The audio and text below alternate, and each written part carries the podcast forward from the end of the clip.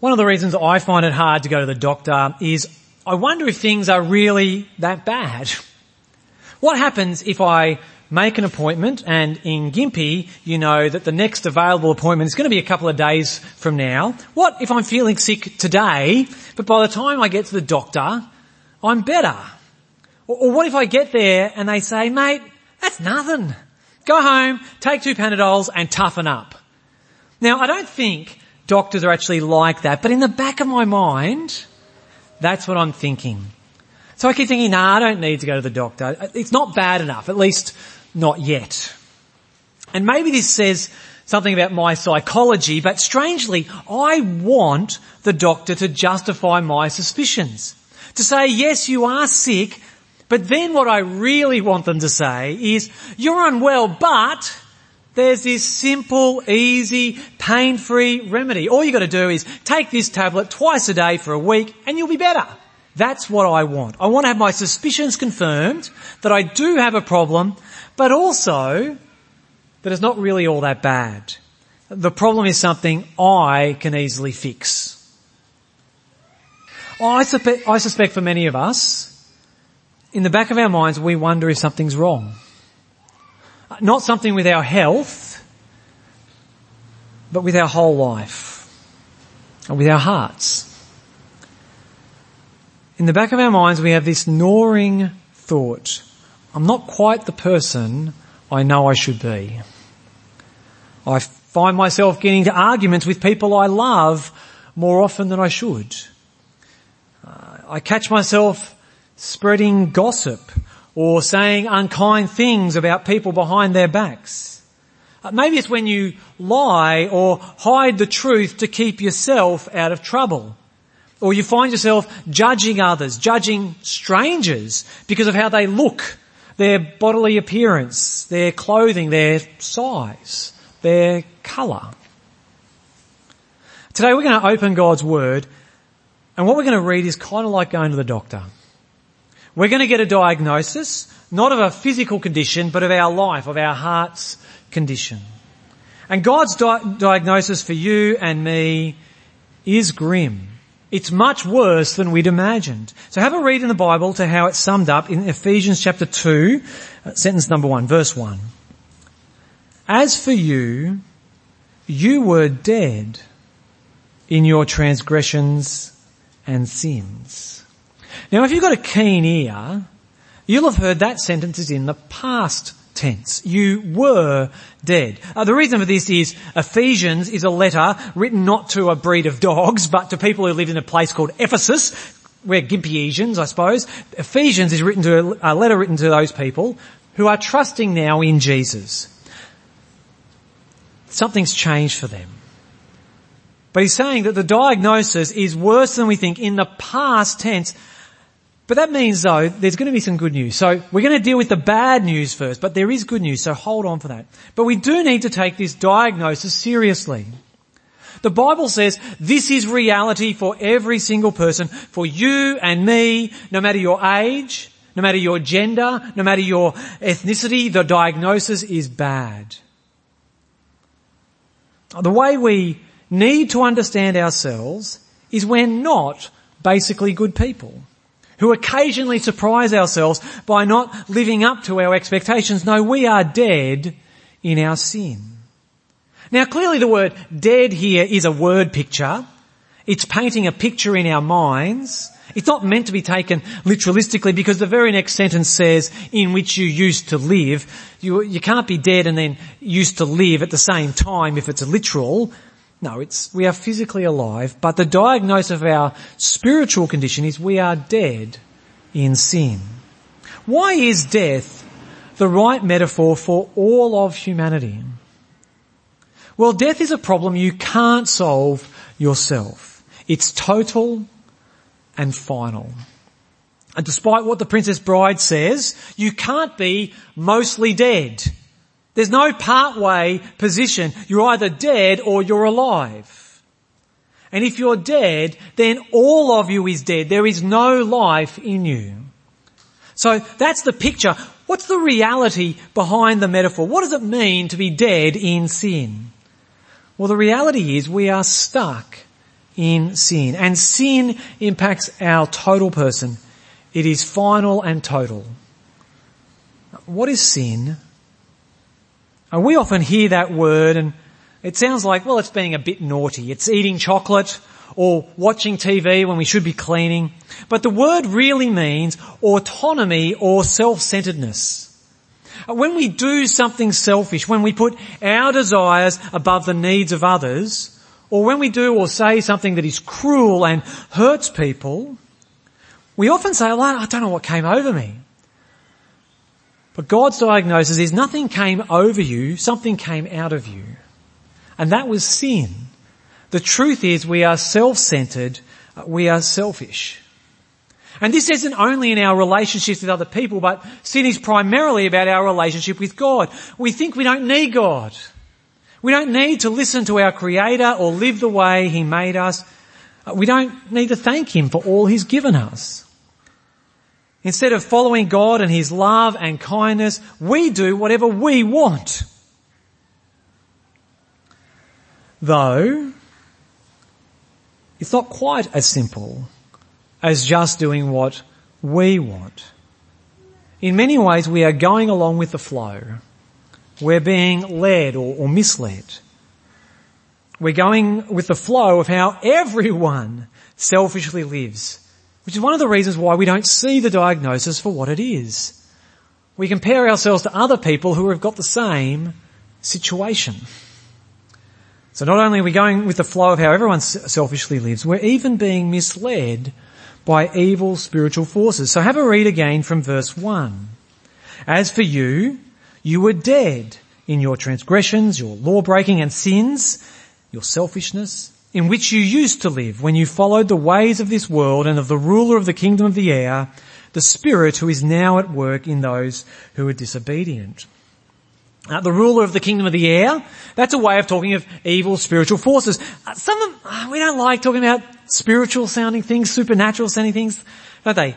I'm a bit nervous right now, aren't they? It sounds like, hang on, we're going off the deep end. This is the kind of thing you read, they belong in fantasy stories or sci-fi movies. We live in a world of technology and scientific progress. Surely this kind of thing should go back to the dark ages where it belongs. If such a time ever existed, you can talk to historians about that. The Bible is unapologetically clear. The God who made the world we see also made spiritual creatures that are just as real and whose ways impact us. We are caught up in the systems of the world which themselves are impacted by the ruler of the kingdom of the air. We just go along with the flow, but that doesn't dissolve our responsibility. You can't say, the devil made me do it. Because at the same time as being misled, we're also going along with our own selfish desires. Verse 3, have a look. All of us also lived among them at one time, gratifying the cravings of our flesh and following its desires and thoughts. Like the rest, we were by nature deserving of wrath. Now doing whatever you like, going along with your desires sounds good. Until you stop and think that whatever I like is so often destructive. Following whatever your desires want sounds good unless you've spent any time with toddlers. Now we had a great example of toddlers this morning. But they're not always like that. I'm sure Mitch and Kelly can tell you. You might think going along with your desires sounds good unless you've spent time with toddlers or people who behave like toddlers despite their age. Uh, have you seen those videos on the internet or the internet videos that make it to the morning news? People's bad behaviour caught on camera, whether it's the person who puts their car across multiple parking spots. How dare they? Or the entitled person throwing a tantrum in the restaurant because they can't get precisely the table they wanted. These videos, the photos, they go viral online because we are disgusted by their selfishness. But in moments of honesty, we see the same tendencies in ourselves. I need the car park. I don't care who else needs it. I saw it in myself. With my daughter breaking her arm, at first I was actually a bit grumpy at her. I resented that I had to do a bunch of little things to help her, cut fruit for her, brush her hair. Like I should have been over that. You're not the kid anymore. You're grown, you're at high school. That she couldn't help with the washing up. And I noticed I was resenting her because of her broken arm. How dare she have a broken arm and get in the way of me and the things I want to get done? But I'm really thankful that God gave me a moment of clarity to realize that I was just being self, selfish. And I needed to own the diagnosis and apologize to my daughter and the whole family who had to suffer my grumpiness and repent. But little moments like that confirm God's diagnosis. Sin is a universal reality and sin is a bigger problem. It's worse than we ever thought. Not only is our sin worse than we thought because following our own desires is destructive to others and destructive to ourselves, and, but because it's also an offense against the living God, our loving and holy creator, it means we are deserving of wrath, deserving of God's punishment. The bad news isn't only how our sin, our selfishness, the bad news isn't only how this impacts ourselves and others, but because God is loving and just, He won't allow this to continue forever. We will face God's wrath, God's punishment. And this is the diagnosis. The problem, our sin, is much worse than we ever thought. And because we are dead in our sin, we can't do anything to fix it.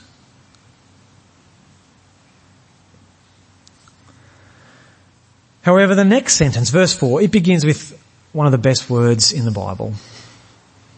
But. But God. Verse 4, but because of his great love for us, God, who is rich in mercy. This is, this is mind blowing. We can't fix the problem of our sin because we're dead. Try to be completely selfless for a day. We can't. But God loves people, His people. Do you see those words? God's love is great. His mercy is rich. Uh, it makes me think of a decadent dessert. Big, lavish, delicious. God's love and mercy is like that. Great and rich. And this is astounding. And if you are a Christian or not, you need to listen to this. Many people, especially Christians, we don't think God likes us. We think God's basic attitude towards His people is disappointment.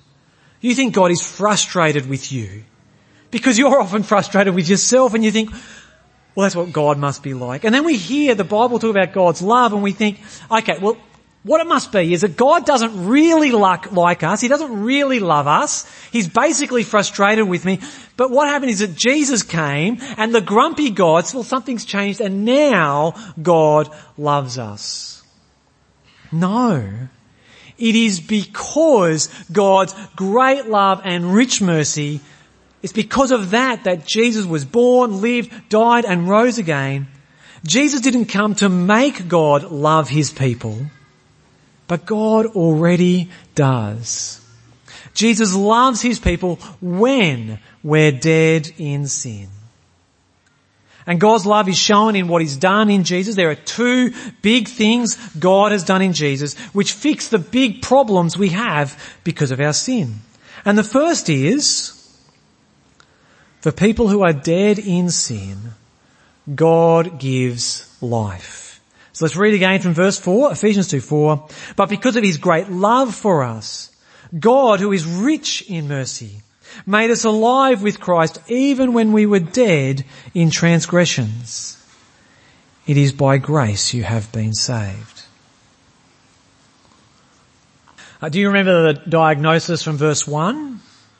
We're not sick in sin. We're not injured in sin. We're dead in trespasses, law breaking and sin, selfishness. That's a problem we can't fix. You can't make yourself undead. The only one who can deal with death is God. The same God who raised Jesus from the grave, He raises His people from spiritual death in sin. And He doesn't do this because of anything in us. Because if you're dead, you can't contribute anything. Uh, God doesn't choose to give life to those who are smart enough to realize God is real and Jesus is the Saviour. Uh, God doesn't choose to give life to those who are ethical enough to recognize their own sin and to do the work and then look to God for forgiveness to make up the gap. God doesn't choose to give life to those who are religious enough to go to church or get baptized or take the Lord's Supper. No, God gives life to the dead out of His own great love and rich mercy and he does this. He chooses to give life, new life, eternal life. He does this out of his own grace. What is grace? Undeserved kindness. What do we deserve? By nature, we are deserving of wrath, verse 3, but grace is God's undeserved mercy and love. And He gives life, the same life that raised Jesus from the grave. Without Jesus we are dead, without hope, without a future, but God gives life, a future and a hope. God deals with our deep problem. Without Him, we are dead in sin. But we have another problem. Sin leads to shame. We haven't dug into this yet. It hasn't been mentioned in the verses we've read so far, but because of our sin, uh, because we don't live up to our own expectations, let alone God's, we are filled with shame. Uh, guilt is the realization you've done the wrong thing. Shame says you are the wrong person. I remember a time in primary school Uh, out of peer pressure, I joined in bullying a boy in our class. He was the bottom of the pecking order. I was just a couple of rungs above him. But I joined in the bullying and did something unkind, something cruel to him. I remember the moment I did it, I felt terrible. What kind of person am I that I would do such a thing, that I would be cruel to someone just to fit in?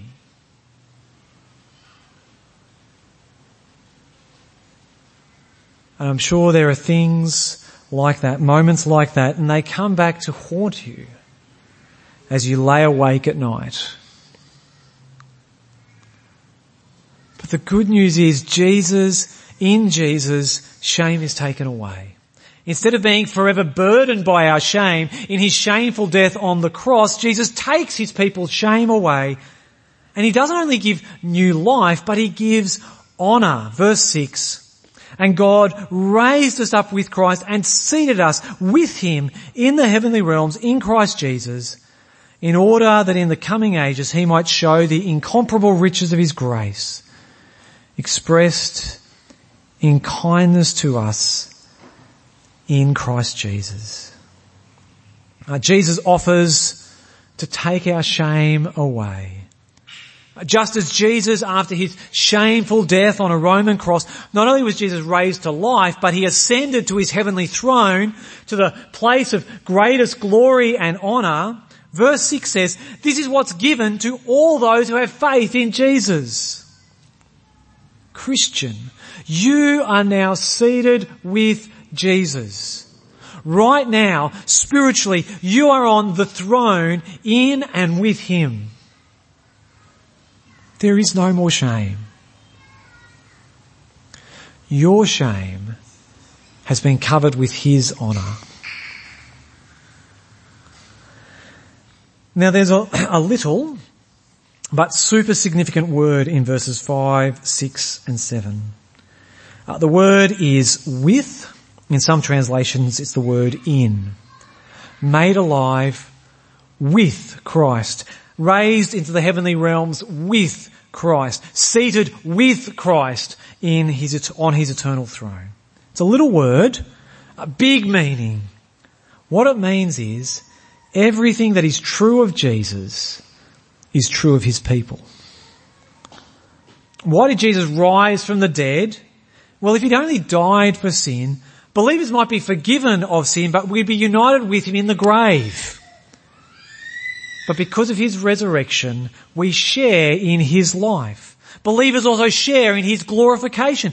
Jesus is risen and reigning and in a real way, believers are also with him on the throne. We share in his heavenly glory. And this is completely undeserved. We deserve death and shame. With Christ there is life and honour. And all of this is a gift. Now I've only hinted at this so far, but how do you make this true for you? How do we make the past tense the past tense for you? Well, is everything Ephesians 2 says, eternal life and honour, is it automatic? Because of Jesus' death and resurrection, is this true for everyone? Is every single person caught up in this story? No, what is given is a gift. A gift received by faith. Verse 8, for it is by grace you have been saved through faith, and this is not from yourselves. It is the gift of God, not by works, so that no one can boast. For we are God's handiwork created in Christ Jesus to do good works, which God prepared in advance for us to do. Earlier I said grace is undeserved kindness. Another picture of, for grace is it's a gift. At a birthday pa- uh, party, the, the birthday boy, the birthday girl is showered with gifts. But they don't deserve the gifts. It's, it's actually crazy what we do. The person who should be getting something on a birthday is mum or maybe dad. Mum's the one who's done all the hard work. But a gift isn't about deserving. It's freely given in love. The life and honour offered in Jesus is a gift. It's by grace. There's nothing you or I can do to deserve this gift. We are dead in sin. Our sin brings guilt and shame. And that's what makes God's grace through faith a gift. We don't deserve it. And because what God gives in Jesus is a gift, there's nothing you can boast about. On your birthday, you don't go around boasting, aren't I amazing? Look at all these great presents I just got. No, if anything, you boast about how amazing and how generous your family and friends are. It's the same with God's gift of faith and the grace it receives. What is faith? It's trusting, it's receiving, it's resting in what God has done in Jesus. It's trusting God's diagnosis that I really am worse off than I thought. You can go to the doctor and get the diagnosis as bad or as good as it is and go, oh God, I believe you, I'll just keep on limping along. It's not going to do you any good. You need to trust the doctor's diagnosis. It's trusting God's diagnosis. It's also trusting God's amazing gift. That in Jesus we are more loved than we could ever imagine. Uh, that summary of the good news, I am more sinful than I know, I am more loved than I can imagine. It's a great summary. It's not something I thought up. I got it from Tim Keller, he probably got it from someone else. What is the good news of Jesus? Well, the diagnosis, I am more sinful than I know the good news, I am more loved than I can imagine. So what are you going to do with this? How are you going to respond? Do you see yourself in God's diagnosis? That you are dead in sin? That you're caught up, controlled by selfish desires?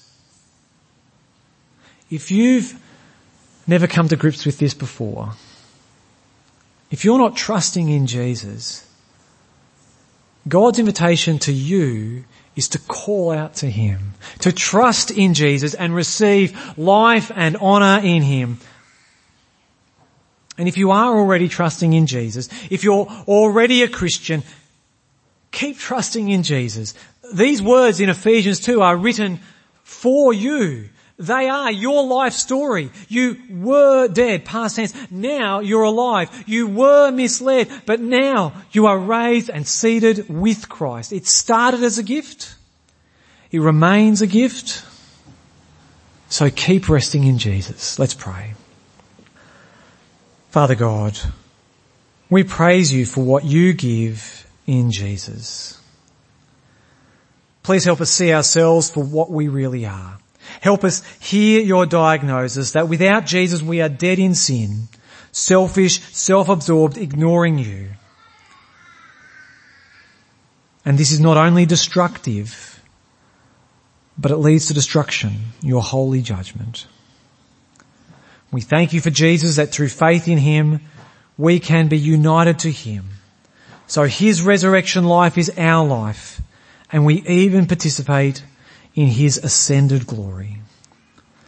Please open our hearts to this truth. May we trust in Jesus, rest in him and be renewed by knowing him. Amen.